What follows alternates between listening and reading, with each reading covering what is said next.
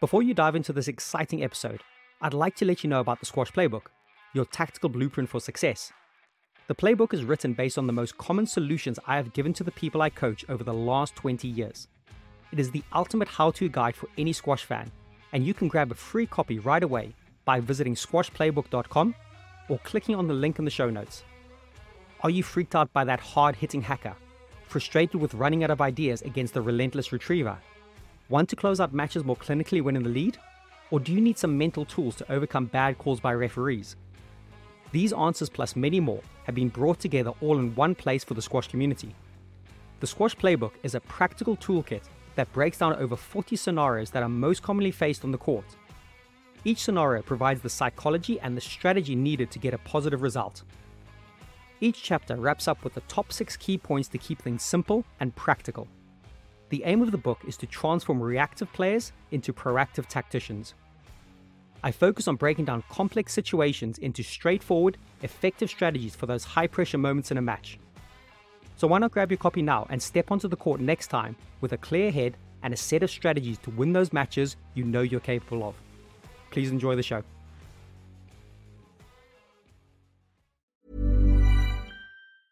Ryan Reynolds here from Mint Mobile. With the price of just about everything going up during inflation, we thought we'd bring our prices down. So to help us, we brought in a reverse auctioneer, which is apparently a thing.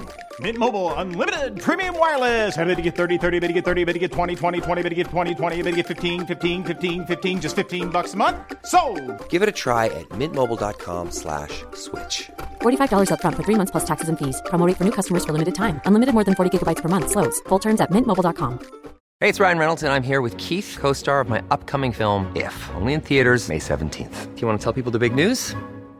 All right, I'll do it. Sign up now and you'll get unlimited for $15 a month in 6 months of Paramount Plus Essential Plan on us. MintMobile.com/switch. Upfront payment of $45 equivalent to $15 per month. Unlimited over 40 gigabytes per month. Face lower speeds. Videos at 480p. Active Mint customers by 531.24 get 6 months of Paramount Plus Essential Plan. Auto renews after 6 months. Offer ends May 31st, 2024. Separate Paramount Plus registration required. Terms and conditions apply if rated PG.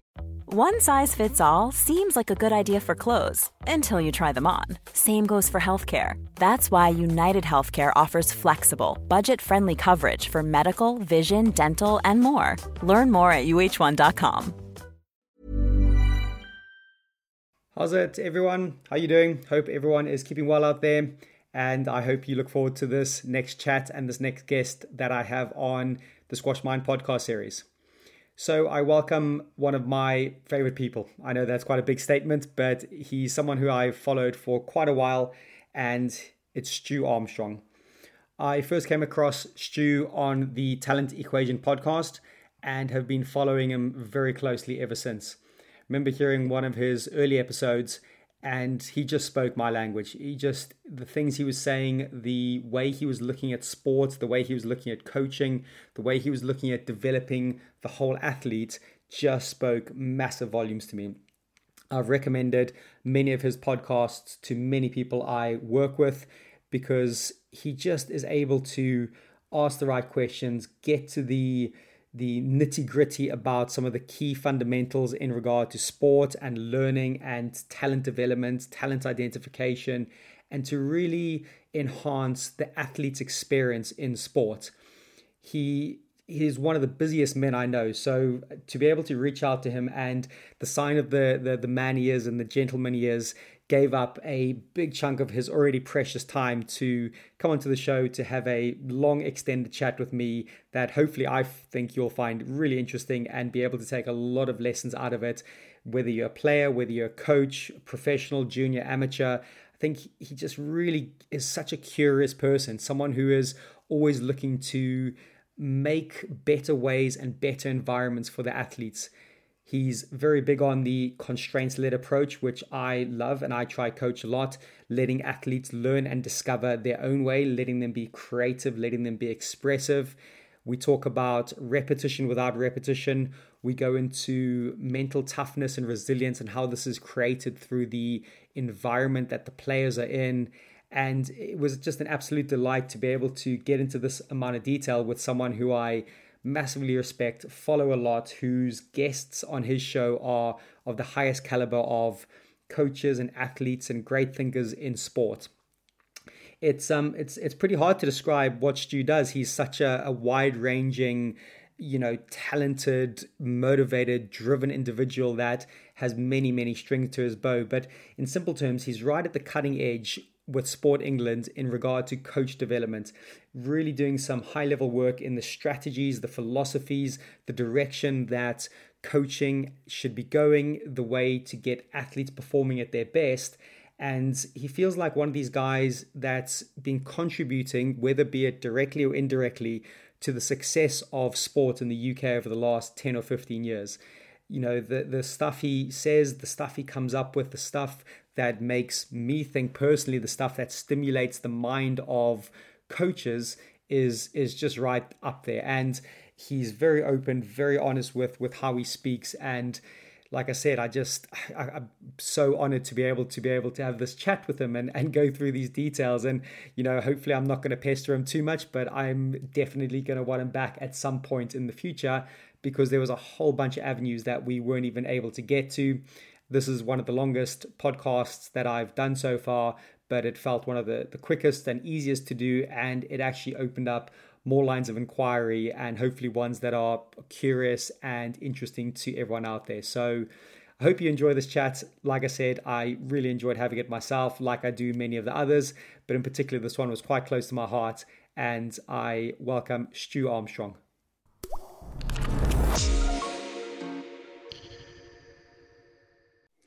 Stu Armstrong, welcome to the Squash Mind podcast series. How are you keeping?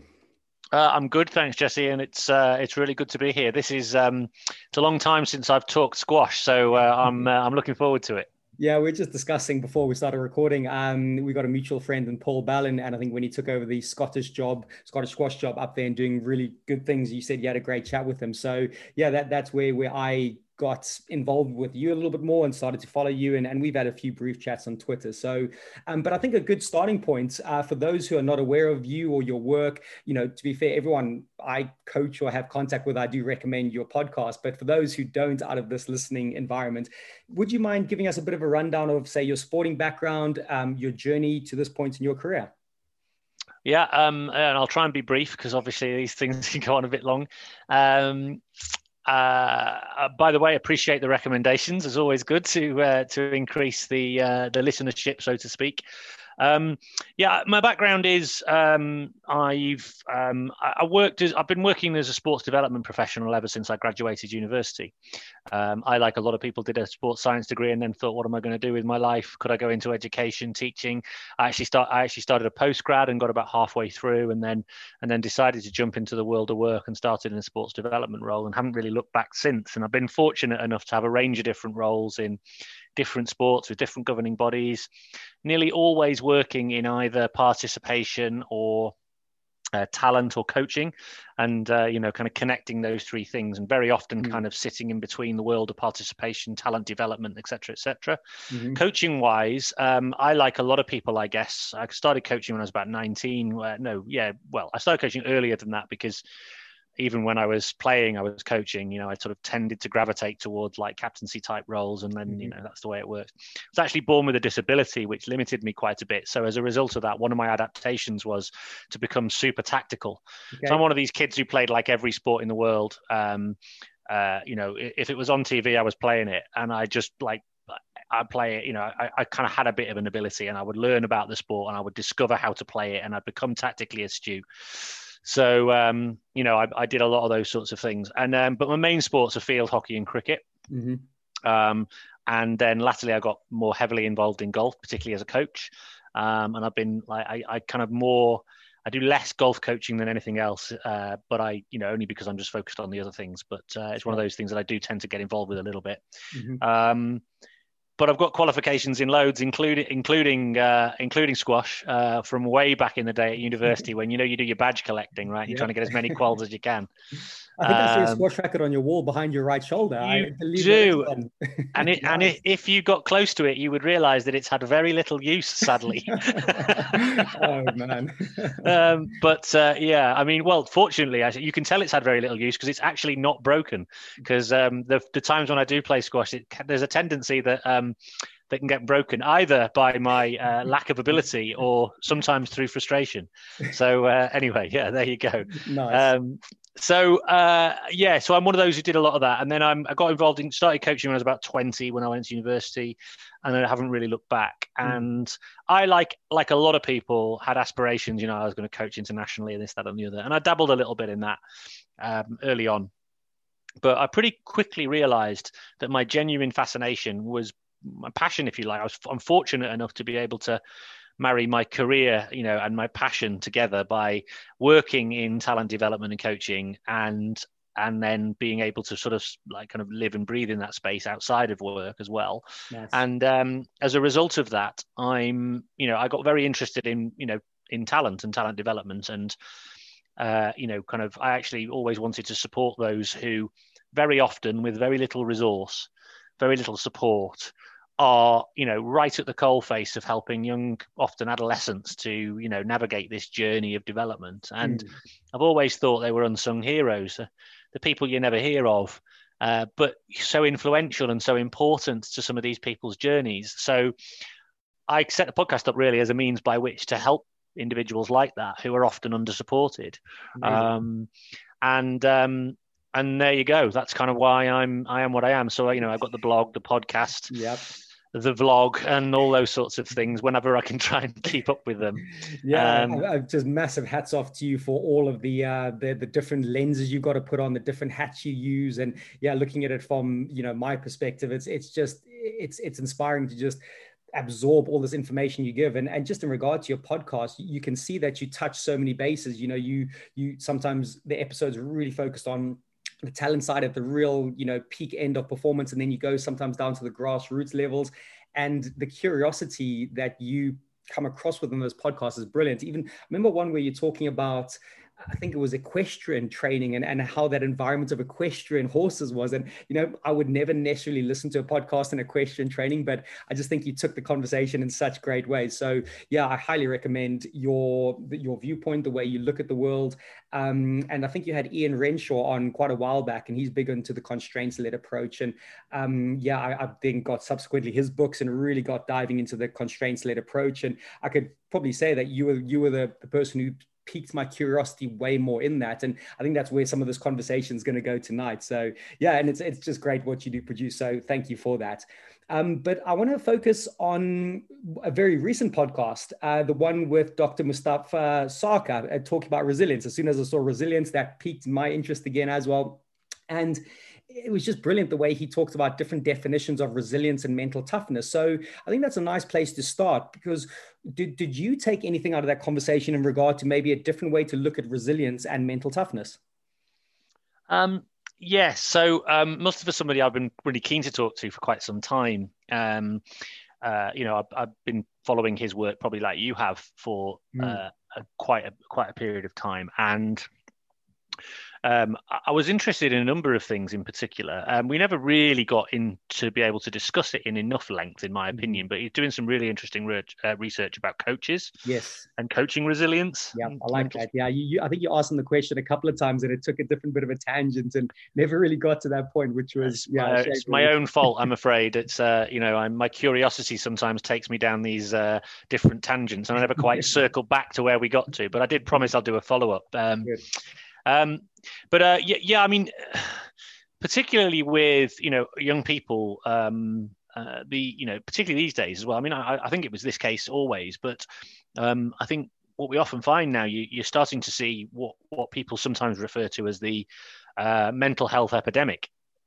Around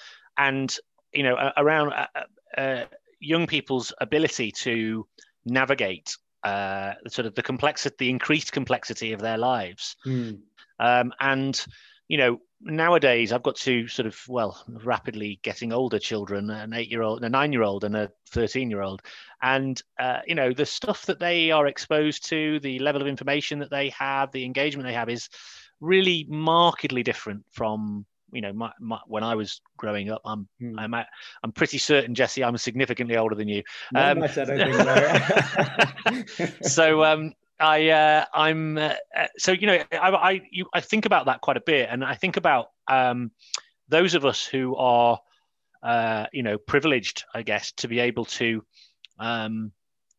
engage others and sort of curate their passion, which is a phrase I've stolen terribly from someone I was talking to last night, actually, a guy called a very really good volleyball coach in the States called Casey Kreider in Miami. And curating someone's passion is a really interesting thought process. Yeah. It is, isn't it? Yeah. And but he also mentioned about how, you curate character, you create knowledge, you create passion. He talked about how his parents curated his character, but I do think coaches play a role in curating character. And linked to character is this concept of how do we respond to setback? How do we respond to difficulty? How do we respond to failure? How do we respond to, in social interactions, emotional challenges, etc. What is our way of doing this? And this has piqued my interest for at least 2 decades. Okay. And I've been I got into a huge rabbit hole around epigenetics for a long time to discover, is resilience linked to, is there a genetic component to this? And I remember distinctly, I started exploring this, and I was reading a book, and it was called Design for a Life by Professor Patrick Bateson, who's an epidemiologist at Cambridge University. And it was heavy, and I was really struggling with it. And a bit of a shortcut, I suppose. I wrote to him and asked him if he would join me for lunch, and he was good enough to do so. So we met in a pub, and we had a steak or something. I can't remember exactly what it was. Probably something I shouldn't have had, but anyway. Mine went cold because I was scribbling notes while he was talking and eating. Yep. And it was fascinating. And he told me this story about a really famous study. I forget the name of it now, but it was done in America, where they actually got rats, and they noticed that there was, broadly speaking, two types of mother rat. There was the mother rat that was sort of seemed to be, pretty assured, pretty kind of stable. And then there was the sort of other rat that was more skittish and, kind of a little bit less, didn't seem to deal with, kind of environmental challenge particularly well. What they noticed was when those rats had offspring, the assured rats would, or resilient rats, if you like, would lick their offspring a lot. They would nurture them a lot, whereas the ones that were more skittish were too kind of a little bit all over the place. So they didn't nurture their offspring. And then, lo and behold, the offspring turns out to be less resilient and the others. But then they what they did was they swapped them over. Okay. So they would then take the offspring at birth and from the assured rats over to the resilient rats over to the skittish rats, and they sort them over. And then with the nurturing, they'd found that the rats born to the skittish mothers would become resilient or more assured. So the nature-nurture debate's classic, what environment are you in? Yeah. Yeah. But they then discovered that there is a genetic component to it too. As well, right? Yeah. So actually, they looked at the gene expression because in the different cohorts of offspring, and they discovered that there's actually a different gene expression for the two as well. So there's a genetic amount. But what they also discovered was with the change of environment also brought about a change of gene expression. Sure. So what we used to think was, perhaps that, there's a genetic component to all these sorts of things. It's a bit more complicated than that, as it often is. So that was interesting in itself, right? So it's a very long-winded way of coming back to the conversation about Mustafa Sarkar. So I've been fascinated by this whole area for quite some time. And what it brought home to me was, and then I got really fascinated by Professor Carol Dweck's work and Angela Duckworth and all this sort of stuff.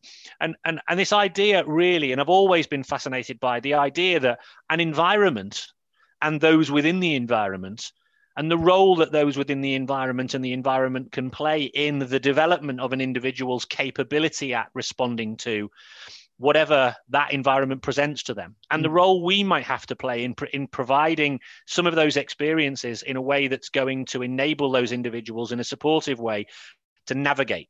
Of course, yes. So, of course, getting a chance to speak to Mustafa and his research into that space was really fascinating. Amazing, yeah.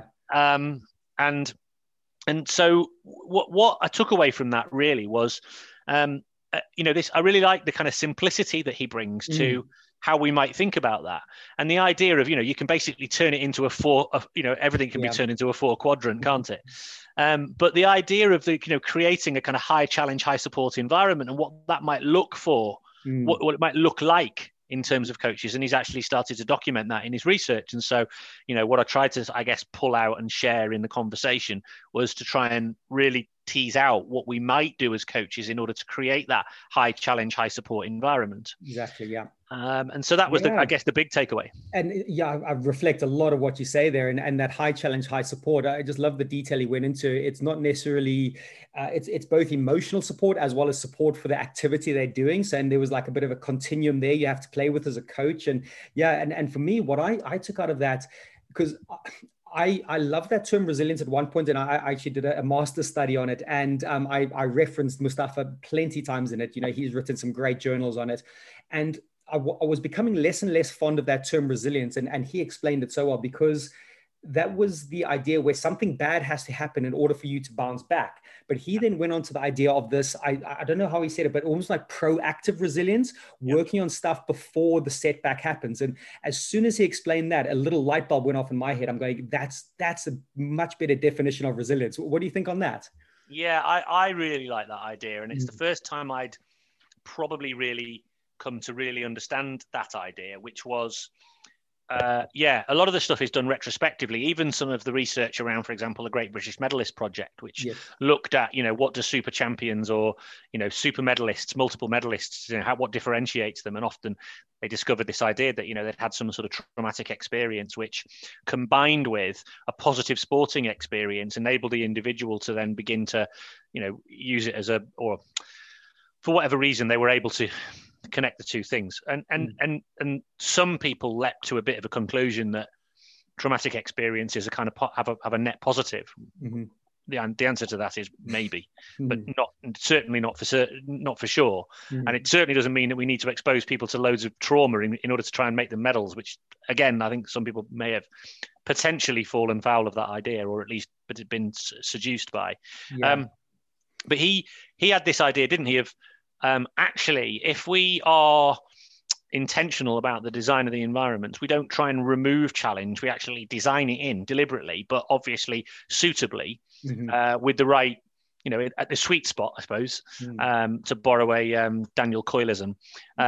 If you get he called it the Goldilocks rule, didn't he? It's just right. So if you get it just right, then you're actually going to be building capability, skill, I don't know how you describe it, qualities that are going to be beneficial for the individual when perhaps something more challenging comes across there. And it's happening for free. This is the bit I didn't quite pull out in the conversation, but this is the bit I reflected on subsequently, which is you're kind of getting, to use the word resilience for want of a better one, you're getting resilience for free. Right? Because you're doing your sports activity. It's designed in such a way that it's actually creating this kind of stretch.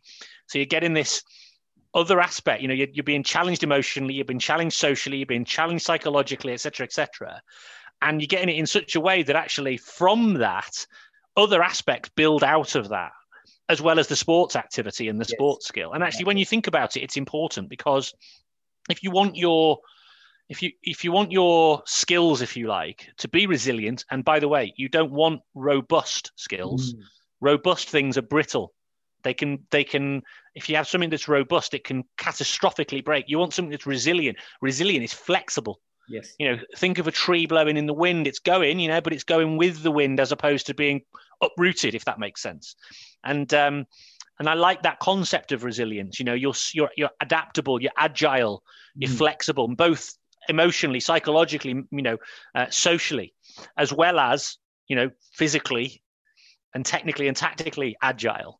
And those are the things where I think connect together really nicely for me. Yeah, I love it. As you're talking there, and again, I'm pretty sure you've read the book, Legacy, talking about the All Blacks and their culture and their philosophy. And I love that idea of they believe better people make better athletes, or and I love that concept of actually working on players away from the sporting arena, character development, and really bringing that out in the players. And And that's actually a lot what Squash Mind, the whole process I'm trying to do is actually a lot of the education I'm doing is going, right, you're going to have obstacles in your day-to-day life, you know, exams, stresses, parents, interviews for university. How can you look at these obstacles as opportunities? Yes, they're going to be challenging, but every time you have one of these, you know, we can grow in a better way. So I'm a big believer in this off-court or off-sporting environment development of a player and how that then lends into themselves as a player, you know, and performing better with resilience. But, and that's where I want to start unpacking things a little bit more with you, because that's why I reached out to you, because I know you're really big on environment design and, you know, I think you talk about it. The coaches should be environment architects. And I think you used another word on the podcast, cultivators. I think you used the word cultivators, cultivators of an environment. But we see many examples of great trainers, you know, people who train really well but they can't perform under pressure. But also maybe a vice versa effect, not to as big a degree, where you see people who don't train that well and just go through the motions, but they can tend to up their game when competition happens. What do you think on this in regard to maybe the training brain and or the competition brain? I don't know if I'll ask the question quite right there, but do you understand what I'm asking there? Yeah. And we've all known them, right? We all know these people who, you know, like, you know, almost like that kind of warrior trainer, who then, you know, crumble in the heat of the battle. Totally. But then on the flip side, you've got those individuals who are lazy but seem to be able to turn it on. Frustrating. Exactly. But again, you know where this comes from and all that sort of stuff. You know, it's that where that almost like what is the psychological makeup of the individual who just thrives on the heat of battle and is able to kind of really respond in a way that's sort of somehow different. I was interestingly enough, and this is probably seems a little bit of a segue, but it might be relevant. I was actually watching a video earlier on of Magnus Carlsen, the Norwegian chess grandmaster. Yes, yeah, okay. Yeah, and he's all over the internet. He's got all sorts of things going on, and but he talked really kind of, I don't know whether he meant it, but there's a particular kind of method in chess around, you know, one of the sort of, if you like, the golden rules of. And he talked about how it never made sense for him. He never really learnt it. Okay. He couldn't get on with it. And and then he was he was teaching it, but said that he never really learnt it. He now, because he didn't learn it, he now has to calculate it kind of every single time, because he doesn't kind of automatically and instinctively, if you like, not automatically, but instinctively think of it. And but he then explained a particular move or situation in chess, and he kind of articulated the way he acted, and he said, yeah, and I had this situation and I just did this and I just thought I'll do this and I'll think about it later. Okay. Now in my mind, right, that was like amazing, because I'm thinking, how does a chess grandmaster do that? Yeah. And he was a bit short on time, he said, because they play this blitz chess, which is you've got very little time to think, right? You've very little time to start with. So, of course, you know, they're really responding and they're in the moment. I think it's the equivalent of like 2020 cricket of chess. Yeah. Everything's fast and furious, and they have to do things on the fly a little bit more. But he was saying, you know, I'll just play this move and I'll think later. And, you know, to kind of be like that in the moment. And it made me kind of genuinely then realize that we tend to think of chess grandmasters as they analyze all positions and they kind of know. And he's actually clearly got this kind of creative intuitiveness that he's prepared to just trust. Mm-hmm. And made me then think about, well, what does it take to have that kind of mind? And it made me think a little bit about that. It jumped into my head as we said that about. Yeah.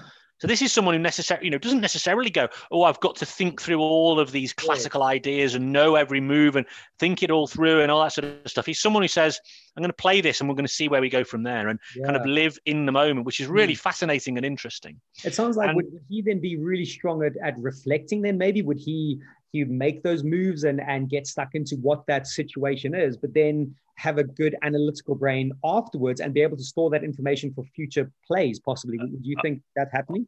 100%. And he played, you could see as well, he was playing through what the possibilities were for his opponent. And he could, and you know, it might have happened 3 months ago, but he could just play it through. Yeah. And he had the position and he said, I did this. If I'd done this, this would have happened. If I'd done this, this would have happened. He could have played this. He could have played that. I could have been checkmated. And I played this because I knew I was going to be checkmated in 2 moves if I didn't. So I did this and I did that and I did the other. And it was just like, whoa. And he could just play it all through. And then And but it's interesting because they also say that, you know, there's a really famous study in chess. I don't want to make this all about chess, but there's a really famous study in chess that if you create a situation in chess that is almost like impossible to happen, like you'd have pieces like very difficult to happen, chess players can't make sense of it. Yeah, I think that study goes, they test grandmasters' memory. Their memory goes down to the level of an amateur when they place the pieces in a random order in the board. That's right. Such a great study, because everyone thinks that these chess players hold this, like, you know, database of memory, but they actually do that. And you're probably massively aware of this, chunking, and they pattern recognition. And I just love that study, because for me, it talks so much about sport and environments. The environment we design, and can we get our players, and especially in squash, fast moving, variable environment, the whole time. You know what? Less thinking is a good thing in the heat of battle. Like, the less you can think, the more you can be, you know, present in the moment. But what have you done building up to that point? You can't just obviously wing it and turn up, but what is the environment design been like in order to accommodate that type of thinking? So it'd be interesting with that chess player you're talking about, if he's had that environment, if he's actually practiced things on the fly. I'm sure he has, but he's actually probably put himself in these really interesting situations. He was one of the youngest ever grandmasters, and he's known for, and I think part of what gives him such appeal. I mean, he was very young when he started, you know, when he was like one of these proper prodigies, you know, a bit like kind of Bobby Fischer, and everyone taps into these ideas. But he's still relatively young now. But I think it's partly because he's so daring. He's known for example, you know, kind of really daring queen sacrifices, you know, and everyone thinks the queen's like the most precious piece, you never give it away, and he'll give his queen away, and it'll be like, and people will just go, and then all of a sudden the next thing they've lost, and it's like, well, how did that happen? So he's known for this. So he's got a flair, he's got kind of a creativity and an intuition, and I think this is coming across. Now, why did I want to bring this up?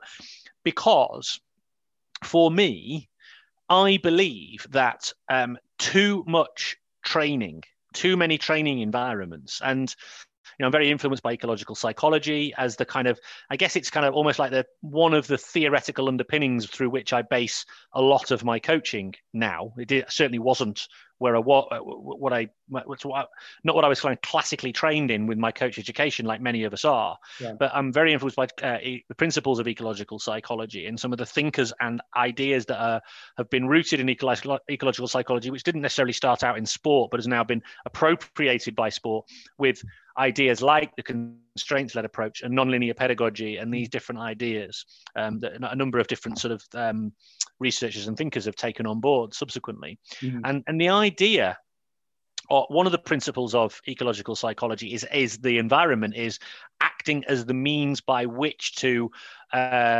primarily drive behavior change, you know, so the idea of constraints-led approaches is that you are self-organizing under the constraints of a given situation. And so one of the things that I have come to learn and come to understand, and one of my, I guess, my ideas or principles that I try and share is too many learning environments, training environments, or practice environments are sterile. They are emotionally and psychologically sterile. It's about pattern. It's about movement patterns and the repetition of movement patterns. The belief being that if we repeat the movement pattern over and over again enough times, we will then somehow build it or store it into so-called muscle memory, or we will be able to then execute these actions. And the ecological psychology rejects this notion, and it says that actually you need the other information present in the environment, i.e., in squash, an opponent, someone doing something different that you might have to respond to. And that's going to be an important dimension or equivalent information that makes the activity representative or more representative. And that's really important. Now, this also applies for the psychological and emotional and social dimensions that go alongside that, you know, which is that not only should we be challenged technically, if you like, or challenged on our perception and our ability to perceive and understand what's happening in the environment from a technical and skill acquisition perspective, but in order to genuinely develop skill, we also need to be challenged psychologically and emotionally, because those two things have a real bearing on our skilled performance. So when we talk about the individual who trains well, but then goes into competition and crumbles, it's because they haven't been able to appropriately equate the training environment with a performance environment that has the same level of psychological and emotional demand. And that's part of the challenge, I think, of designing practice environments, is to try and create something that has more representativeness. Mm-hmm. So that leads me exactly on to my next question that I wanted to ask you. The whole, debate about repetitive practice or, non-repetitive practice. So my question is there a place for repeated practice? So say such as technique, like a musician might practice in slow motion. You hear some examples from Spartak Tennis Academy where the juniors are working on their slow motion swing and they're not even hitting balls for the majority of time, but it's to bed in the high tech or bed in technique. And, maybe you've read Daniel Coyle's book, they refer to that as a bit of deep practice. Where are you at in regard to when is repetition without any constraints appropriate, would you think? Well, personally, I don't buy into it. Mm-hmm. I guess one of the things I'm known for is the war on drills. Yep. And the ditch those drills hashtag, which and the reason I created that idea or that notion was I kind of wanted to create a challenge for coaches. I was someone and have been someone who found it extremely disengaging to be involved in, just dribbling around a cone or something like that, and I'd always, in my own environment, I would always, even as a participant, I'd always try and find a way to make it more fun, right? And create an element of competition or something to just sort of create a little bit more buzz or excitement. And the challenge is, why do we need to do that? Why? Now, some people say, well, it's necessary because you need to embed the technique before you can build upon that. And I'm like, well, show me the evidence first. But if you have got evidence that that's true, then what's to stop us from just tweaking it a bit and making it a bit more fun so that it doesn't feel like you're just doing the necessary thing. What you're doing is something that feels actually quite enjoyable, particularly when we're talking about kids and getting them involved in sport and all the different distractions and other opportunities they have. And we come along in the world of sport and say, no, you're going to do this really boring thing for about 30 minutes because you need to. It's necessary for you. I don't think we have to do it that way. And I believe that the ecological approach offers us an opportunity to look at that and go, actually, you know what, there's a bit of science behind this too. That doesn't mean we don't have to do it that way. Actually, what we could do is add variability. Now, it turns out that the ecological psychologists would argue that actually it's a bit of a misunderstanding that doing stuff in isolation so as to be undistracted from the other bits will then transfer to performance. The idea is you build it up, don't you? So this is the linear approach. You start isolated, you build it up, you add elements of variability.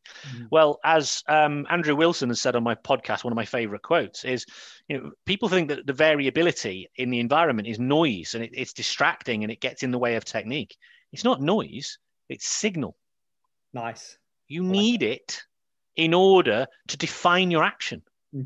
So what we're not ever doing, I mean, me, squash is fast moving and dynamic. There's decisions being made in the blink of an eye, continuously all the way through. So someone says, well, actually, what we'll do is the best way to train is to take all the decisions away and just keep hitting the ball. But you're never going to get that. You're never, ever going to get a situation really where you're just able to execute a shot, not ever really thinking about what your opponent's going to do. I mean, how boring would it be if it was, if that, no one would play the game. Yeah, it was like squash in the 80s, that a bit. It was just up and down the side wall and just grinding. Yeah, I mean, and that's how I was taught when I was doing my coaching badge. You hit it down the sideboard, you try and get it to just brush the wall a little bit so that it doesn't work anymore. No, the game. It's far more dynamic and creativity. The game's moved on. I mean, I watched kind of top level squash quite recently and I was like, what game's this? The rallies last forever. Yeah, and you know, while the Egyptians are just dominating as well, they're just coming with this whole new approach. It's almost, you know, what the Brazilians from the favelas did in football. You know, it's the Egyptian model in squash, and I think 6 or 7 of the top 10 men are Egyptian, and they've completely bought a new style of game. And what it feels like a little bit now in Europe is everyone's going, okay, let's copy that model. It's almost like what they did with the small-sided football in England and that. And yes, I think it's good to borrow from it, but I think it's also a cultural thing. You know, they've been so used to playing in that culture and, you know, with the limited resources. And yeah, the Egyptians have definitely come on and taken it, you know, to a whole new level. But no, I'm with you on this war of drills. But I do fluctuate, you know, I do sometimes, I suppose it depends on maybe the person I'm with, the character that has been worked on. And you know what I find quite dangerous is, not dangerous, but you read something like the Talent Code and I love it, I've consumed it, but you get a very keen parent to read that book. And what they will do is they will maybe make up this notion in their mind that, oh, look at what these musicians are doing. Look at what these tennis players are doing. They are just repeating to the, you know, infinite boredom. My kid, I need to find a coach that does that. And maybe the parents perceive that as good coaching, where they see their kid just drilling again and again, and then the kid's improving. And I think it is such a challenge for coaches to, whether it's parent education, whether it's the coach believes in themselves enough. I think that's such a little skill that coaches need to develop, is not fall into that trap of possibly the parents wanting that repetition side of things. Yeah, and I guess it's very culturally resilient as well. You know, it's something that we've become accustomed to, as we believe that's important, and therefore we're going to do all those sorts of things. Hey, listen, there's a big strong piece of work around this idea of repetition without repetition. So I'm not anti-repetition for a kickoff, and I don't want to say that. What I'm saying is, let's find an appropriate level of variability so that we get, because the problem you've got is if all you ever do is play games, and this is what sometimes people misunderstand me, they think, oh, I just play games, do you? No, because actually if you just play games, there's too much variability. So you can never really fully attend to some of the actual moves that you need to be able to develop. But so if you then design an environment that has not too much variability, but just enough, then what you then get is the opportunity then for an individual to still be defining an action possibility based on relevant information that's in the environment. Then the difference in an ecological perception around skill, or the development of skill of any kind, is it's an emergent property that's the dynamic interplay between the environment and the human being and the individual and the task that they're trying to achieve, they're trying to accomplish. And those three things need to be present in order for skill to emerge. So, you know, whereas the linear approach, if you like, or a more traditional approach, is the idea that skill is something that's taught. You know, you learn a movement pattern in the form of a technique, and then you layer onto it elements of the game in order to then become a performer. Now, you know, historically, that has produced individuals who can, you know, compete at a very, very, very, very high level. And just going back to the Spartak example of being a talent hotbed, where they do this imitatsia and the rehearsal stuff. You know, I'm not going to question the science behind that. There may well be a very, very strong basis for that, or the coach may well have a very strong methodological underpinning. But I'm going to ask a question of how many dominant Grand Slam players over the centuries have been Russian. There have been quite a few Russian pros who've played really well, and in the female game, probably a few more, but not the really dominant Grand Slam winners. You know, so I mean, if you look in the men's game, historically, they've traditionally been American, European, you know, and nowadays Merit Safin, but you wouldn't class him as a dominant, you know, Grand Slam winner. Good player, you know, good pro, but not the multi-winner type. You know, the constant dominators of the world sort of scene. Yeah. But anyway, look, but that's not me criticizing that. If you can't create the causational link, but I guess my point I'm trying to make is that there's lots of approaches, right? And I'm not necessarily saying that approach is the wrong approach. For me, I feel like I'm concerned about two things. I'm really concerned about young people's experiences in sport. And I genuinely think that sport's in real, real danger of, because it's so focused on competence, and it's so focused on, you know, improving individual's capabilities that it loses sight of the human side. Yeah. And so we end up having a trade-off between what kids might want versus what we think they might need. Mm-hmm. I believe that the ecological approach provides us with an opportunity not to have to make that trade-off. Right. I believe we can create really rich learning environments full of decisions, full of opportunities for action. And in so doing, we can also create really immersive and exciting possibilities for young people to explore and develop. Mm-hmm. And I genuinely believe that the next generation of super talents are coming from environments that are less structured, less ordered, less taught.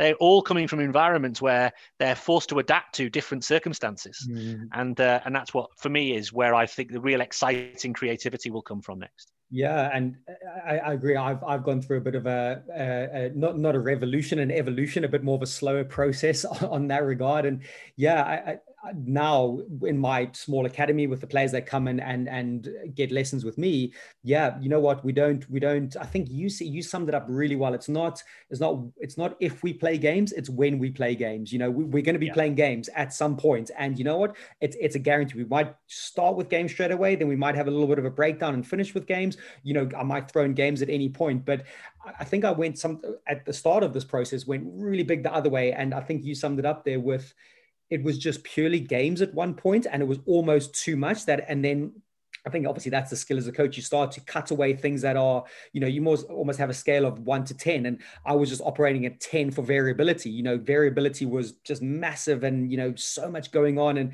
I think I was almost at the point of trying to blow the guy's brains with the amount of decisions. But then you then realize that doesn't quite work, and you come back down the scale a bit. And like you said, it's that Goldilocks, it's that sweet spot I think coaches are continually trying to find. And, you know, and you must have had it when you find those odd sessions or those odd games that just work, man, they're like gold, aren't they? You hold on to them, and you then reproduce them in slightly different ways as well. But circling back to where we started this conversation about resilience, the other aspect for me is that if you make the environment, like, you know, too isolated, or you remove some of those informational variables or environmental aspects, you make it sterile. So you learn technique in an emotionless state. And then all of a sudden, you've got to layer on loads of emotion when you try and perform. It's impossible. I go on, sorry. This is so interesting. Like, just picking up on that. I told one of the players I work with, I was having a chat with you, and they were just over the moon. They're like, oh my goodness. And there was a question I was going to ask later on, but I want to just bring it in now. She gets debilitated by nerves. Her nerves are just completely overriding. I actually don't work with her one-to-one. She lives in America, but I work with her over Zoom, just working on her mind and stuff. And it's only been a couple of weeks, but I can tell, and I've been trying to get under the skin of what her environment is like, what her coach is doing.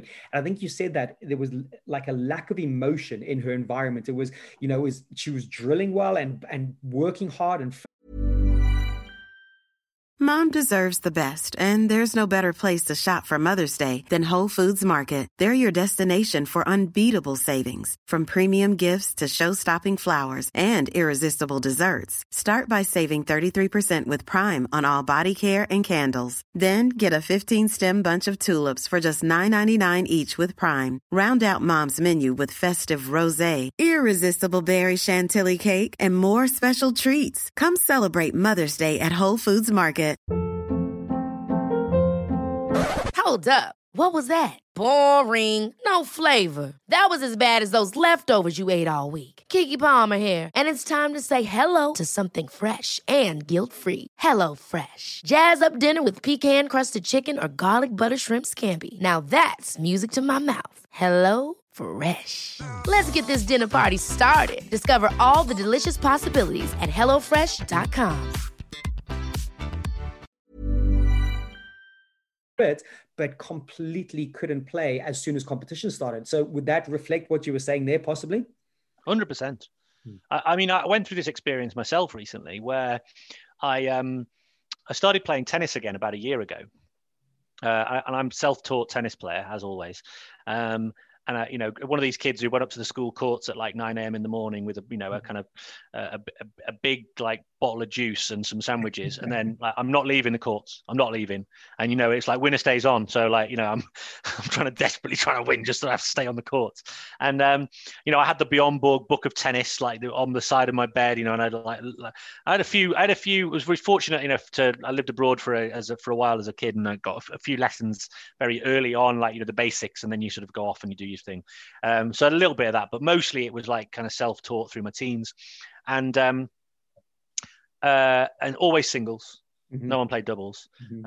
And now I've come back, you know, in sort of later life, shall we say. And everyone wants to play doubles, right? Because nobody wants to play singles. There's too much running about, which is like enormously frustrating. But you know, so I started playing doubles, and I didn't like the game. And I had a couple attempts at coming back to tennis, and I'm playing doubles all the time. And I don't really like this game. And now I really like it. Oh, right? Wow. Okay. But I'm rubbish at it. I'm not rubbish at it. I'm just on a really steep learning curve. Okay. And it's partly because the game is very different from singles, right? Singles, I'm the only one I have to consider. There's no one else to think about. And I realized like I would almost be playing tennis a bit like chess. Mm-hmm. So I'm playing certain shots, and then based on the shots that are happening there, I'm then thinking about what I'm going to do next. And, you know, I could either come to the net, I can stay where I am and trade baselines, or I can work out my opponent's weaknesses. Whereas when you play doubles, everything happens so much quicker. There's volleys. You've got to be able to return in a certain place. Where I return naturally is completely the wrong place to return. There was a whole load of stuff. But the big thing was, also, I then need to work it out. So what would often happen is we start to have some coaching, and I start doing all these drills. I mean, they are properly drills. What I mean is there's some dynamics to them. There's a bit of variability, but we're kind of pre-programming where the ball goes. So it's going to go from you to them, and we're going to rehearse the movement. So I'm going to go up, and then I'm going to come back, and then I'm going to go up, and I'm going to back. And then I found myself, I'd go into a game, and none of that would happen. Okay.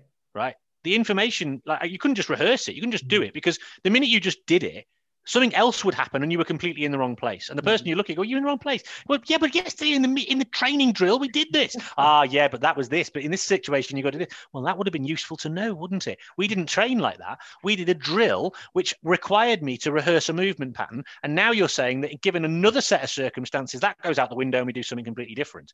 Yeah. So can you please explain to me, and can we do enough drills that take into account all of those possible environmental variables? Well, of course they can't. No, I bet your coach was loving you, weren't they?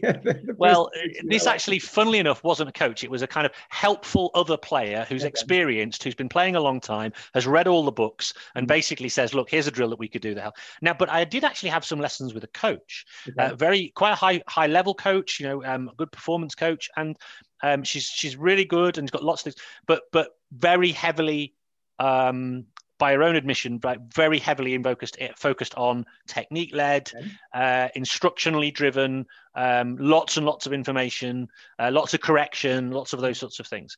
And when I was working on various aspects of my game, and then what I found was exactly what you just described. I would then, you know, okay, admittedly, it's like one lesson, right? So you can't necessarily ingrain all of this stuff, but I'm pretty good at taking things on.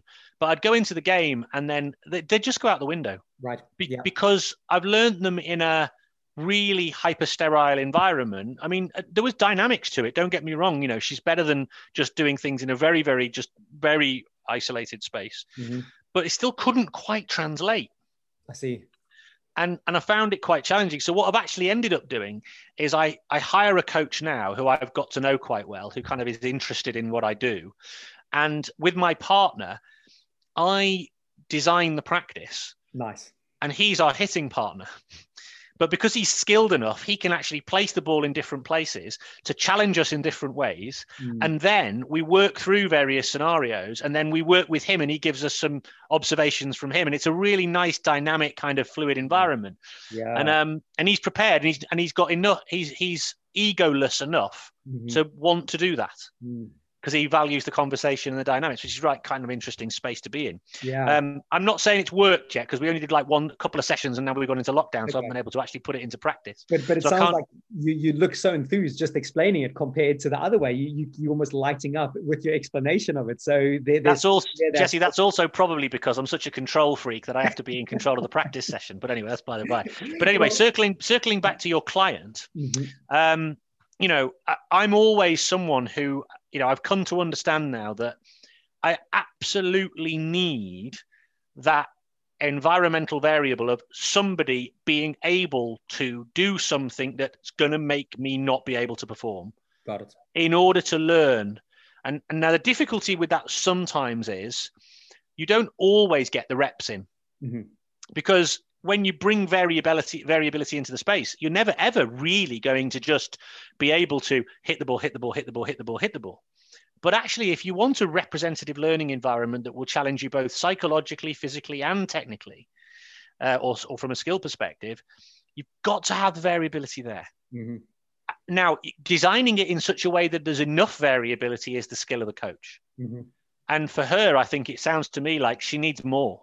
Yeah, does sound like. I've not investigated deeper. It's only been 2 sessions we've had online, but the more I'm getting curious. Yeah, it's, and again, he sounds like a great coach, a very traditional coach in that sense, and not undermining what he does. But yeah, I was really curious and going, so how much challenge is being put on? She goes, oh yeah, I'm being challenged because he's making me run. I'm going, well, that's not challenge, is it? You know, that's physical challenge, and you're having to run from left to right and hit a ball. But how much are those cogs turning? And yeah, so, but for me, this leads me on to exactly my next question was, and you touched on it about your one tennis coach that, you know, maybe she was highly skilled, but then the second tennis coach where it opens up a bit. It's the whole idea about the self-determination theory, and how do you get players to be the ones driving their own learning?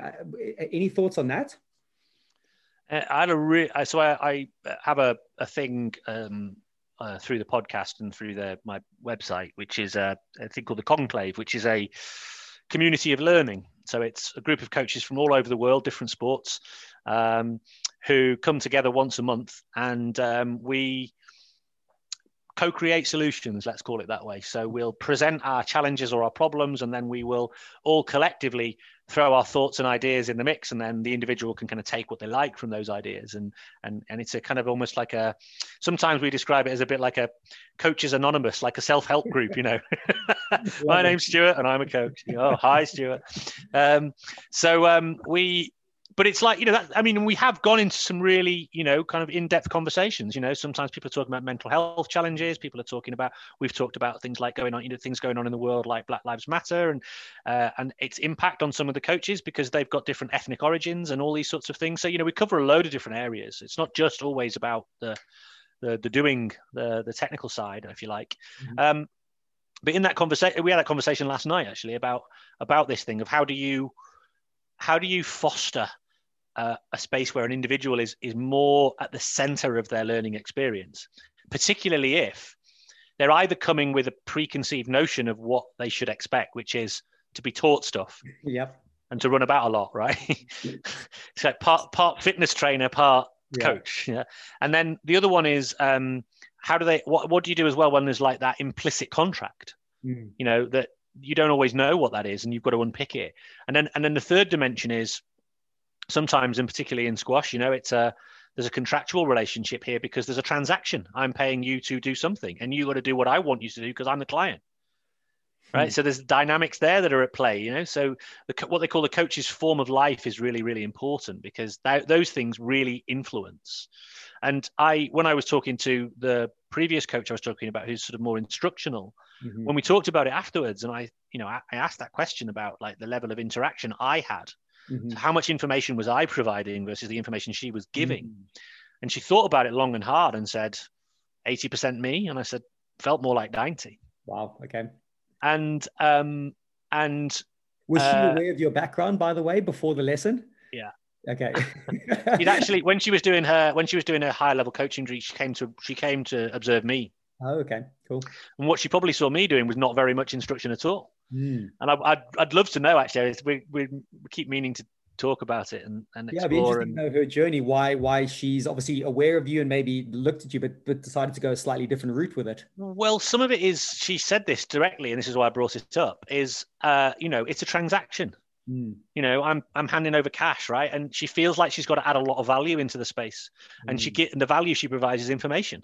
Mm. And she also feels very, very importantly that she needs to feel, I need to feel that I'm getting benefit, literally a physical, technical benefit out of the session. I improve in the session. Now, if I'm honest, one of the things we know about the ecological space, and actually one of the things we know about motor learning, is if you actually get an outcome, like a direct outcome in the session in, say, an hour, it's fool's gold. Mm.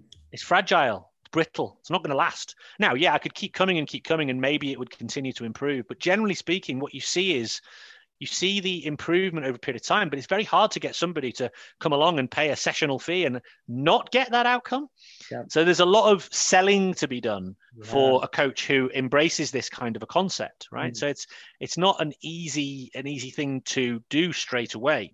Yeah. But the benefits long-term are important. Now the question you asked me was about, you know, how do you get somebody to be more self-determined? Well, it starts right at the beginning, because, and again, one of the things that I'm attracted to by the ecological approach is, everyone talks about athlete or player-centeredness. Mm-hmm. And so when you're sort of more instructional and you are the one with the knowledge, and you're going to provide the knowledge, you're going to design the activity, provide the knowledge for the individual and provide the information that they're going to need to be able to improve, obviously you are at the center of the learning experience then. Mm-hmm. You have to be. You can't not be. Now, you might ask a load of questions, et cetera, but still, you know, you are the knowledge giver. Mm-hmm. When you, in the ecological approach, when you're saying, actually, there is an environment here that is going to ask us some questions. It's going to ask of us certain things. There's various things that we can do here. Some of those things are going to be less effective, some will be more effective. You as an individual, based on your own proclivities and the way you see the world and the way you move and the way you act and the way you can end up, all that sort of stuff, you will begin to find things that feel right to you. And so my job, I see as a coach, is to uncover that. So there's a brilliant podcast I listened to a while back called Teacher Stories, and it has a golf coach on it called Fred Shoemaker. Okay. He wrote a book called Extraordinary Golf, and he's very influenced also by a very famous guy in the world of tennis as well called Tim Gallwey, the inner game. Oh yeah, of course. You've heard of, right? He's the kind of forefather of this stuff, isn't he? Yeah, of course. And so Shoemaker said, he was asked by this guy, it's about teaching actually, and he said, you know, what's the difference between teaching and coaching? And Shoemaker said, for me, teaching is about putting information in. Mm-hmm. Coaching is about pulling out from something they have within them they just don't know yet. Wow, that's such a great way to put it, eh? How cool is that? So for me, I was like, wow, I'm hooked onto this. So what we're saying is, I'm working with an individual, and I want to find out. I'm going to spend all my time. So you will, I hope, if you were to come and see, you're not seeing it tonight because I'm yamping at you, as yabba at you. But that's part of the contract tonight, right? I love it. Honestly, this is just for me. This is just like my medicine. Keep going. But when you work in this way, if you were to come and watch me coach, what I'd hope you would see is, If the information transfer is all athlete to me, not me to athlete, you know, it might be in the form of questions, it might be in the form of solicitations, it might be in the form of the wink and the nod and this, that, and the other. But generally speaking, information flows from athletes to me. Why is that? Because I want to know what they know, or I want to know what they're experiencing. I want to know what they're perceiving. I want to know what they are attuning to, because if I know that, I can then tweak that environment to meet their needs more effectively, and then we can really dial it in. Yeah. So very often I start from something fairly big, like a game or a small-sided game of some kind, and then what we'll then do is we'll squeeze. Now, anyway, why am I coming onto that? I was just about to go in a rabbit hole. I'll bring myself back out. So from the outset, and some players aren't used to this. I've worked in academies before, right, where the players are like, you know, whoa, he's asking us questions. Ooh, better say something that he sounds good to him, you know, and I see through all that straight away. My kids now know that there's dialogue going to be had. And actually, from the outset, they should know that I'm likely to come and ask them something. Yeah. They need to be thinking, they need to be aware of things in when they're playing, so that if I come to them and say, what did you experience? Or what did you notice? Or what did you see something that happened over there? And this, that, and the other, they've got something there. But I like that, because you referred to this on a previous podcast I listened to. you don't want those stock answers. You know, you don't want those kids just going, oh, I'm just going to regurgitate something I've heard. And I think that's such a skill as a coach to not necessarily give them those answers they're going to regurgitate. And the way you ask that question, what do you notice? You know, leave it nice and broad and, you know, let them speak. And yeah, it sounds like you really get that right in most of your coaching stuff. And yeah, it's something that I try to borrow and learn. Well, yeah, I mean, I'm not going to say I've got it right. I wouldn't. It's like anything, I'm continuously working on it. But yeah, I like to think that it's if I've got a strength in coaching, it's the kind of the questioning side. But it's not always having, I mean, I try not to have convergent questions, because a lot of coaches do that, where they're saying, I know what the right answer is, and I'm going to give you a series of questions that basically lead you to the right answer. And then we'll all be happy because we got there. Mm.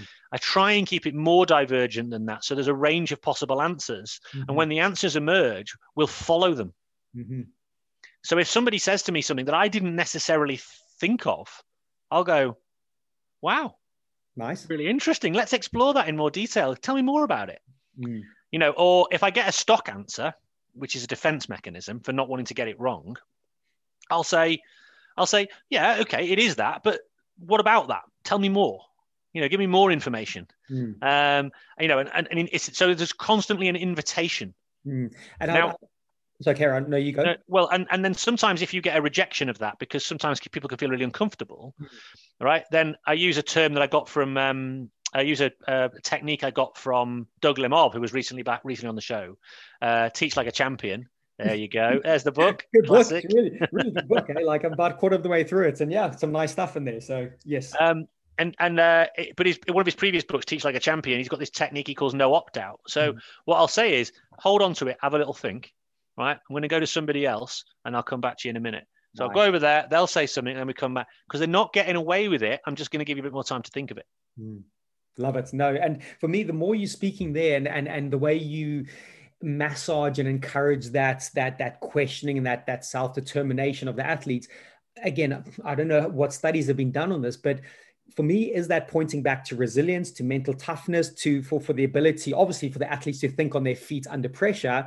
I'm not sure if there is, I would hope there is, a bit of a resilient link in there. What's your thoughts on that? Do you think that encourages a resilience type mindset when you take them on that journey? That's exactly why I do it. You've absolutely hit the nail on the head. Because what I've discovered in my kind of career working with young people, adolescents, children, is they're increasingly afraid to fail. Mm. And they're increasingly afraid of saying something that will make them look stupid. And what they come to learn in my environment very quickly is that the only way you can look stupid is to say nothing and look at your shoes. Because that means that basically you haven't considered that we're here to experience a kind of learning experience. And if you're not prepared to volunteer information to your other teammates, then you're not being part of a team. You're not being, you're actually violating one of our kind of core principles around teamship.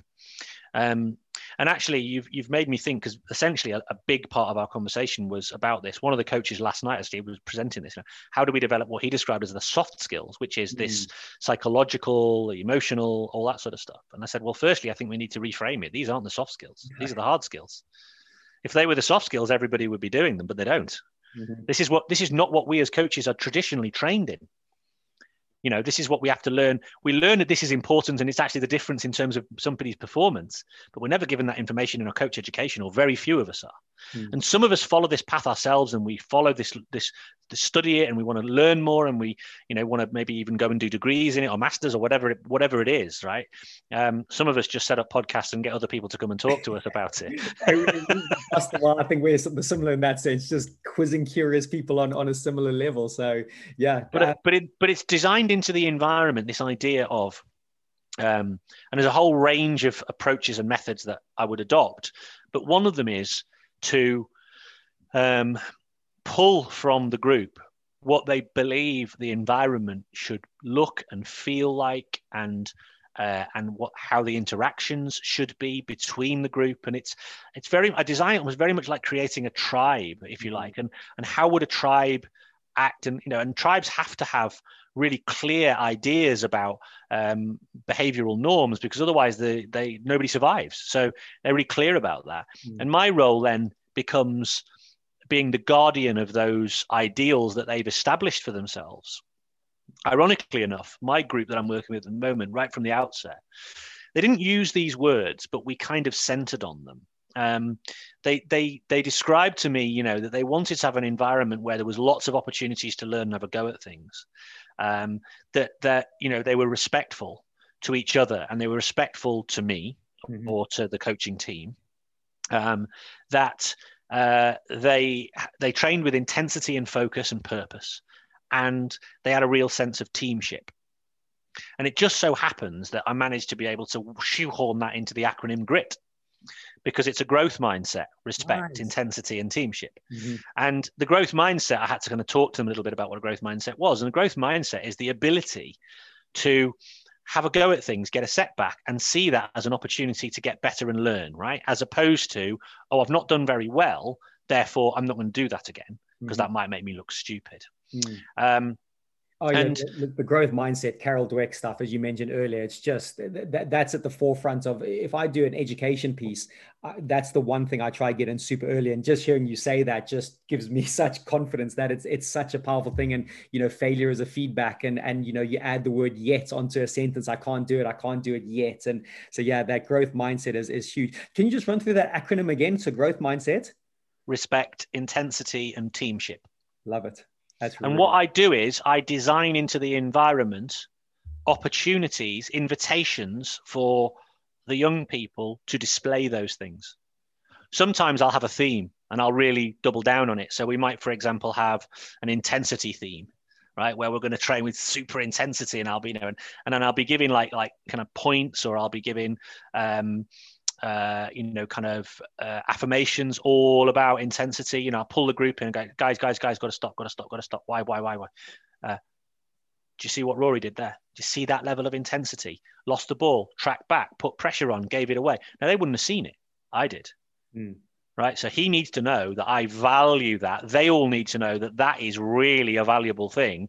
And then we start to get them to actually start calling out intensity points for each other, for their opponents. Mm.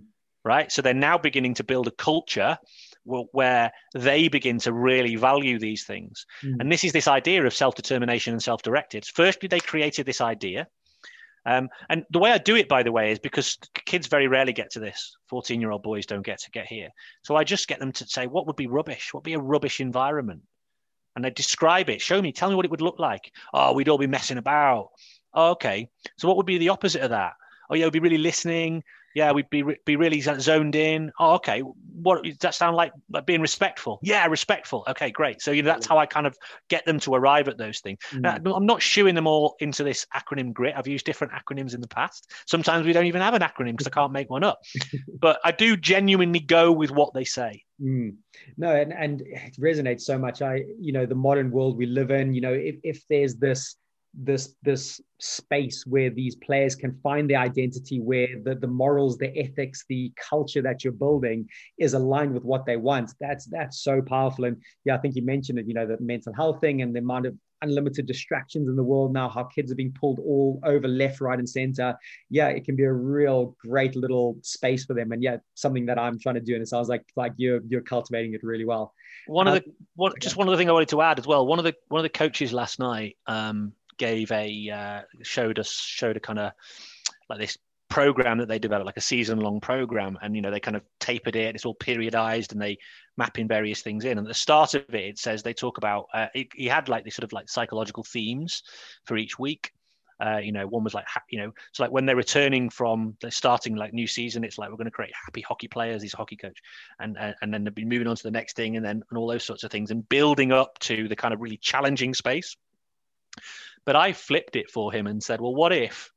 And he said, and when we're coming back, we're just doing the basics, we're doing some fitness and some basics and this, that, and the other. And I said, what if instead of doing the so-called basics, you did the basics, but the primary goal was to establish this kind of behavioral code that's going to be the bedrock of your interactions as a group for the rest of the season. So instead of doing it later on, when you're beginning your competitive season or even close to your competitive season, what if you actually just trained it? So instead of actually you're training you as a coach, you're not trying to develop their technical competence or their physical competence or their tactical competence for the first few weeks at all, really. Mm-hmm. You will, because you're doing activities that they're going to benefit from, and it's going to be the byproduct. But your focus as a coach is the emotional, psychological, social dynamics that are going to be then that are going to forge the way that the interaction, and then give it a name, give it an identity. Love it. And then hold that and keep it and nurture it and also sometimes as a coach be really relentless about it, because they might want to pull, they might say they want that, and then like the going gets tough and they start pulling away from it, you know, because human beings like to get back to stasis. No. I'm the guardian. You entrusted me with helping you to stay there. If I was to let you off, I would be doing you a disservice. I must bring you back to the fold. Yeah, no, that totally gets me to reflect on things I do. And I'm that's probably one of my weakest points is, you know, we set the stall out nice and early and we go the intentions and we have this contract, so to speak, between the players. And yeah, when the going gets tough, it's something that I'm not the guardian so well. And just the way you say that, I think is really good. I'm going to go back and reflect on that. So. I should say, firstly, they're the guardian. Mm-hmm. Actually, okay. They should be the guardians, but sometimes they don't get that right because they're 14-year-old boys. Yeah, right. And so I have to step in when they haven't already stepped in. Yes. And that's the bit that I'm still developing, is getting their preparedness to call. Mm-hmm. And sometimes that has to be quite tough, by the way, consequence-wise. Sometimes I do have to be very tough and to say, you guys agreed that you were going to be the guardians of this behavioral code, and now too many of you have decided that you want to bypass that. Mm-hmm. And now we agreed previous to this that I should act when that happens. Mm-hmm. We've already said that. We know they already know that, and we already know that means that we're going to have to do something different from what we would otherwise do. Yep. As a mean, and you know, it may even be a pre-design. You know, what I would say to them, what do you think you guys should be doing as a bit of a reminder to this? Mm. Strangely, they come up with the most horrific things. I have to kind of temper it down. All right, guys. Yeah, we'll be doing that all night. So yeah, okay, we'll do something like that, but not. Yeah. Well, I think they just want to see their mate suffering a little bit, don't they? There is a bit of that. Yeah, you're right. So knowing that I was coming on with you, there's just a couple of questions I've got here from some other coaches that were, again, super jealous of me. We don't have to go into huge detail with them because they're quite broad and ranged, but I think these are quite interesting ones. So first question is, what's your thoughts on the 10,000 hour rule? You know, it's banded about all over the place. Where do you sit with the 10,000 hour rule at the moment? Well, it's not a rule. It was called a rule by Malcolm Gladwell. Mm-hmm. In a kind environment as well, by the way. That's where I'm always quite interested in, because, you know, in a wicked environment, you know, you got David Epstein talking about, you know, kind and wicked environments. And I think Malcolm tended to have those lenses of a kind environment. So sorry to jump in, but I think... No, you're right. But then having said that, that's one of the things that probably was missed by Anders Ericsson's work, which was, you know, when the 10,000 hour rule was first created, or the notion of the 10,000 hour rule was sort of first became popular. Mm-hmm. But also, you know, the idea of 10,000 hours to achieve expertise, and that being an average. You know,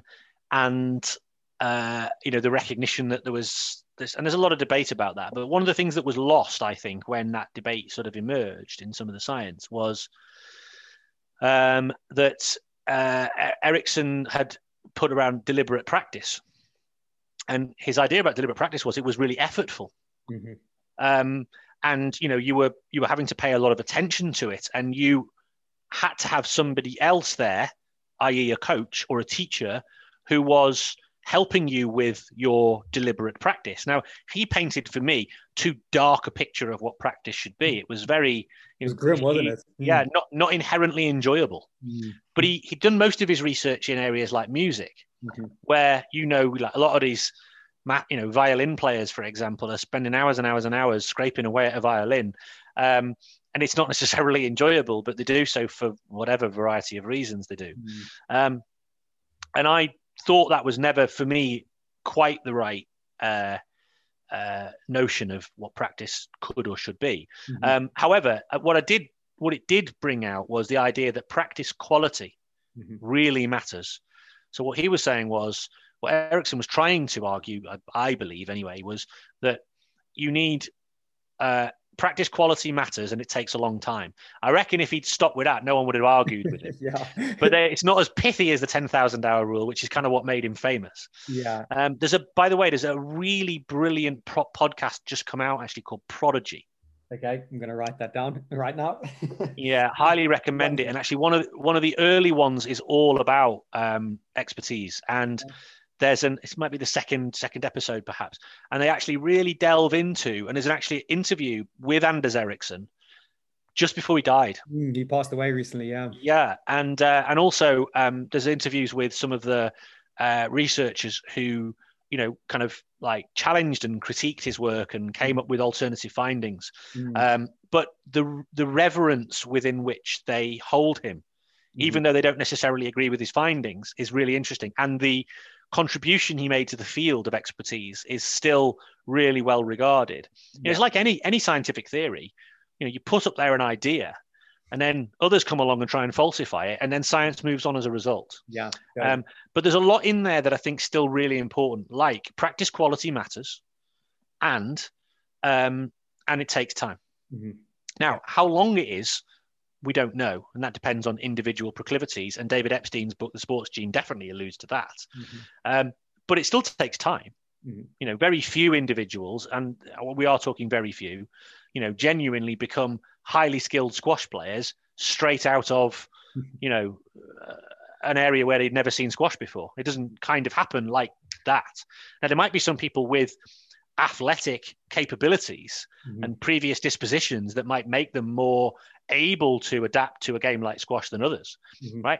For sure. But that's part of a mix. And so what the other research has shown is deliberate practice does matter, but nowhere near as much as Ericsson suggested. It's not as big a variable.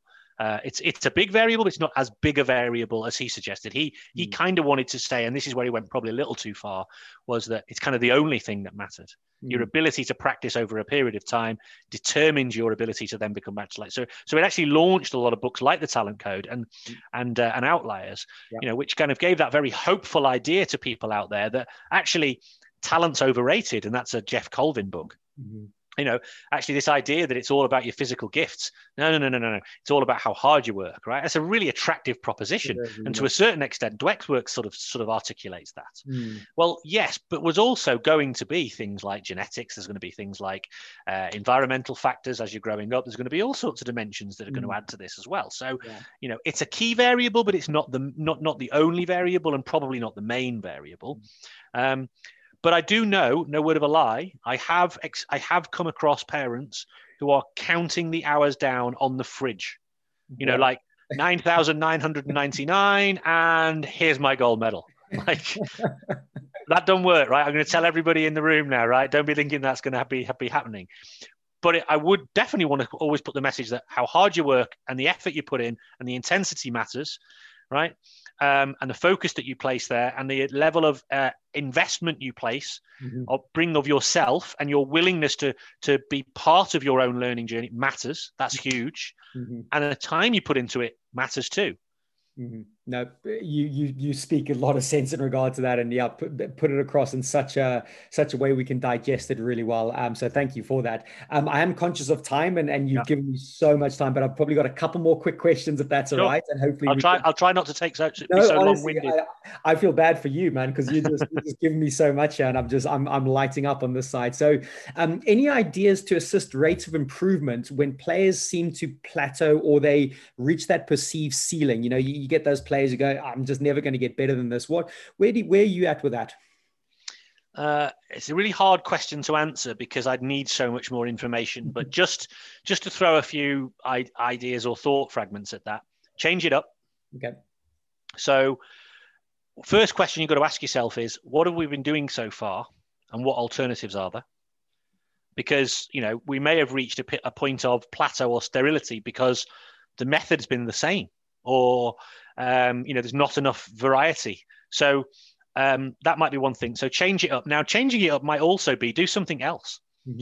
So, for example, like, you know, do a related but different sport for a period of time to see what you can draw from that. Or it might be do the same sport but in a different way. You know, so, for example, I mean, in the simplest sense, It could be, changing the implement. You know, so instead of playing squash with a squash racket, play squash with a tennis racket and a tennis ball. Nice. Or it could be play squash with a tennis racket and a beach ball, or play squash with a range of different balls with different variabilities in them, or play in a different environment, play in a giant court if you can find one. Mm-hmm. Play Peloto rebound games that are similar but different. Nice. and explore what the difference is to really freshen it up for them as well, a little, maybe, just as a means by which maybe just to sort of make a little bit of a breakthrough. Mm-hmm. Or shift gears. It's difficult. I can't imagine what the plateau might be, but let's say, someone's reached a particular level of performance and they kind of can't break through. Mm-hmm. So I would say, right. Okay. So shift gears a little bit, right? So it might be that what we might do is we might go back a stage to go forward a stage, which is a hard decision for people to make. Right. But it might be, we say, let's design backwards. And then the third thing that just occurs to me actually is look at the game dispassionately. Maybe using data, but also look at the game through the problems it presents. So, for example, I tend to look at games like this now anyway, which is, what are the problems that the game is asking me to solve? What are the puzzles that I'm looking to discover and explore, or discover the solutions to? And so I'm very often presenting players with puzzles. Mm. I have a term that I use, which is Cohen's, not cones. So it's like limiting the use of cones as a means by which to direct where people move to. I use cones to just mark out space. Mm-hmm. And create boundaries. So I would create a Cohen is a Korean word, which is a puzzle. Okay. Koan. So I create using puzzles. So I create a puzzle. Nice. Here's a puzzle to solve. Mm. So there's a concept in skill acquisition that is gaining a bit of popularity, which is differential learning, which is the idea that we might do something really extreme that's kind of way beyond what would be a reality, mm-hmm. in order then to discover something about what our reality currently is. Okay. So it's a stretching mechanism, right? But you're stretching into the absurd sometimes. Mm-hmm. The best example I can think of is a regular guest of the podcast, a guy called Kendall McQuaid, mm-hmm. who, for those of you who aren't golfers, the shank is when you hit the ball off a particular part of the golf club and it goes directly almost 45 degrees right. It's the most horrible thing that a golfer can experience because it's so, oh, Jesus. And the ball nearly always disappears somewhere. You never find it again. And all of a sudden, you're then a load of shots down. And it comes actually off the intersection between where the club shaft and the club head is. Right. It's the hosel. Yeah. I've been there a couple of times, don't worry. yeah, the horrible old J. Arthur rank, as they call it. So, in order to not shank, Kendall had a group of players deliberately shank. Okay. Because if you can deliberately shank, you can deliberately not shank. I like that. That's a great way to think. This causes some consternations in the world of golf who think that this is sacrilege, right? And he actually did get disciplined for it. Wow. Yeah, really sadly, right? Really sadly by people who really don't understand skill acquisition. He was basically using differential learning. He's saying, look, if you can deliberately shank, you can deliberately not shank. Yeah. It's all about understanding where you're presenting the club head towards the ball. Mm. So actually, and the kids were having a whale of a time. Look, I nearly hit it directly right. Look at that. I've nearly got it to curve round the side of the what's it called? The driving range. Yeah. And that's differential learning. Love it. You're doing something absurd in order to then find something else. Yeah, complete on a smaller level, if I can relate it to squash, probably once a month, before COVID and stuff, we would have, trick shot, 10 minutes. Yeah. Yeah. And I would show, maybe some pros doing some trick shots, and they'd even get like their racket, they'd hit a ball and they'd try hit the racket butt. So the racket butt would hit the ball onto the front wall and almost like absurdly go to this point. And honestly, the amount of fun that they had, and what was even more encouraging, turn up next week and a few kids were there early. Guess what they were practicing? They were practicing their weird trick shots that they would never play in a match, but they were learning and stretching their skills. And that I think is one of the most inspiring things as a coach. If you can turn up next week and they are, experimenting with stuff like that in a really fun, engaging way, you've got the buy-in of those kids for quite a long time off the back of that. So there's definitely a lot of that. There's a lot of value in that. So I would recommend something like that. And also like play with a tiny racket with a tiny head, or a long racket, super long racket, but with a tiny head. Mm. and just discover like what that's like to play in a confined in space. It'd be just really interesting just to see. No, brilliant. Really, really good advice. So listen, there's probably a whole other podcast I want to talk to you about around visualization, mindfulness, how we can work on the mind outside of things. I had a bunch of questions on that. Definitely not going to go down that rabbit hole just yet, but hopefully there's opportunity to have another discussion on that and what you believe on that. But in closing, I was thinking, do you have any final thoughts or comments that you could possibly give listeners how to keep motivated and possibly goal orientated during this pandemic with no events in the calendar? There's no, like a lot of the juniors I'm working with, you know, there's no tournament in the calendar. Any advice on that at the moment?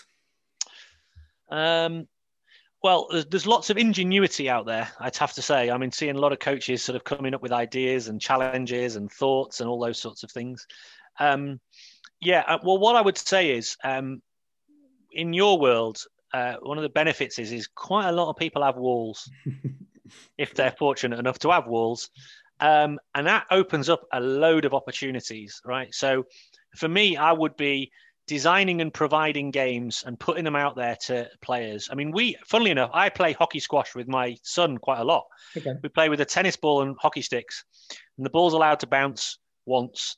And we create a court, and we've got the side of the wall. We get told off because we make too much noise, but we're playing all the time, and it's a really skillful game actually. It's quite weird, you know, and you have to play on both sides, and you're actually developing quite a lot of kind of ability to play the ball in midair, which is actually becoming an increasingly important skill in hockey because the ball does raise quite a bit, and you do have to be able to manipulate it in the air. So we play games like that. So I would just say tap into your creativity, be playful, don't be afraid to do stuff that's a bit bonkers. If it doesn't work, it doesn't work, and people will tell you, and you can do something else. And share it with others.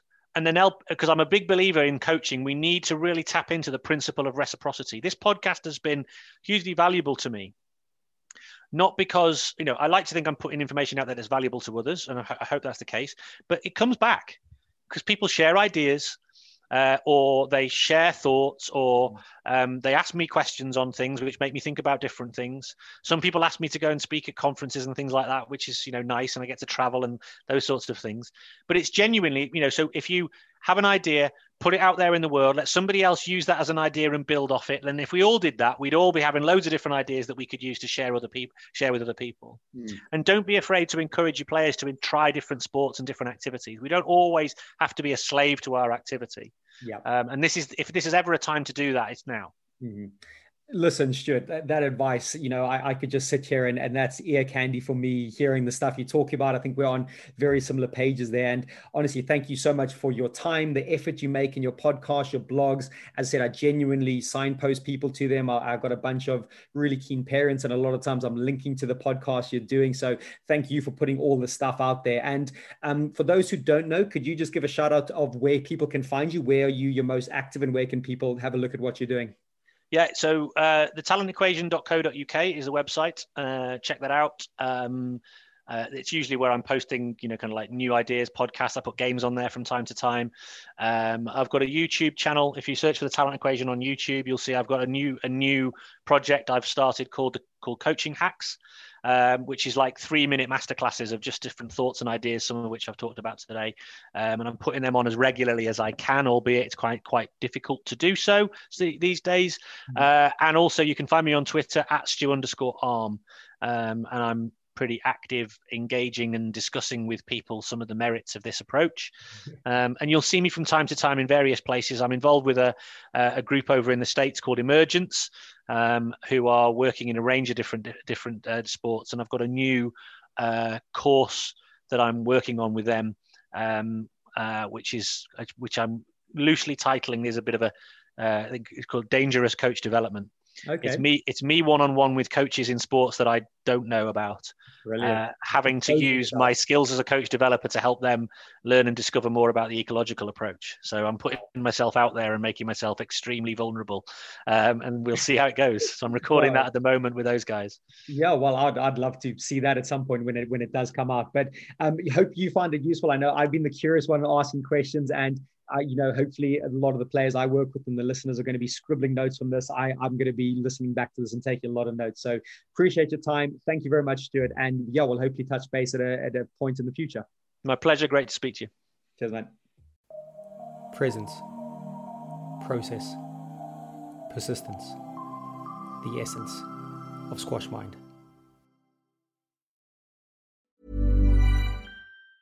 Mom deserves the best, and there's no better place to shop for Mother's Day than Whole Foods Market. They're your destination for unbeatable savings, from premium gifts to show-stopping flowers and irresistible desserts. Start by saving 33% with Prime on all body care and candles. Then get a 15-stem bunch of tulips for just $9.99 each with Prime. Round out Mom's menu with festive rosé, irresistible berry chantilly cake, and more special treats. Come celebrate Mother's Day at Whole Foods Market. Hold up. What was that? Boring. No flavor. That was as bad as those leftovers you ate all week. Keke Palmer here, and it's time to say hello to something fresh and guilt-free. Hello Fresh. Jazz up dinner with pecan-crusted chicken or garlic butter shrimp scampi. Now that's music to my mouth. Hello Fresh. Let's get this dinner party started. Discover all the delicious possibilities at hellofresh.com. Mom deserves the best, and there's no better place to shop for Mother's Day than Whole Foods Market. They're your destination for unbeatable savings, from premium gifts to show-stopping flowers and irresistible desserts. Start by saving 33% with Prime on all body care and candles. Then get a 15-stem bunch of tulips for just $9.99 each with Prime. Round out Mom's menu with festive rosé, irresistible berry chantilly cake, and more special treats. Come celebrate Mother's Day at Whole Foods Market.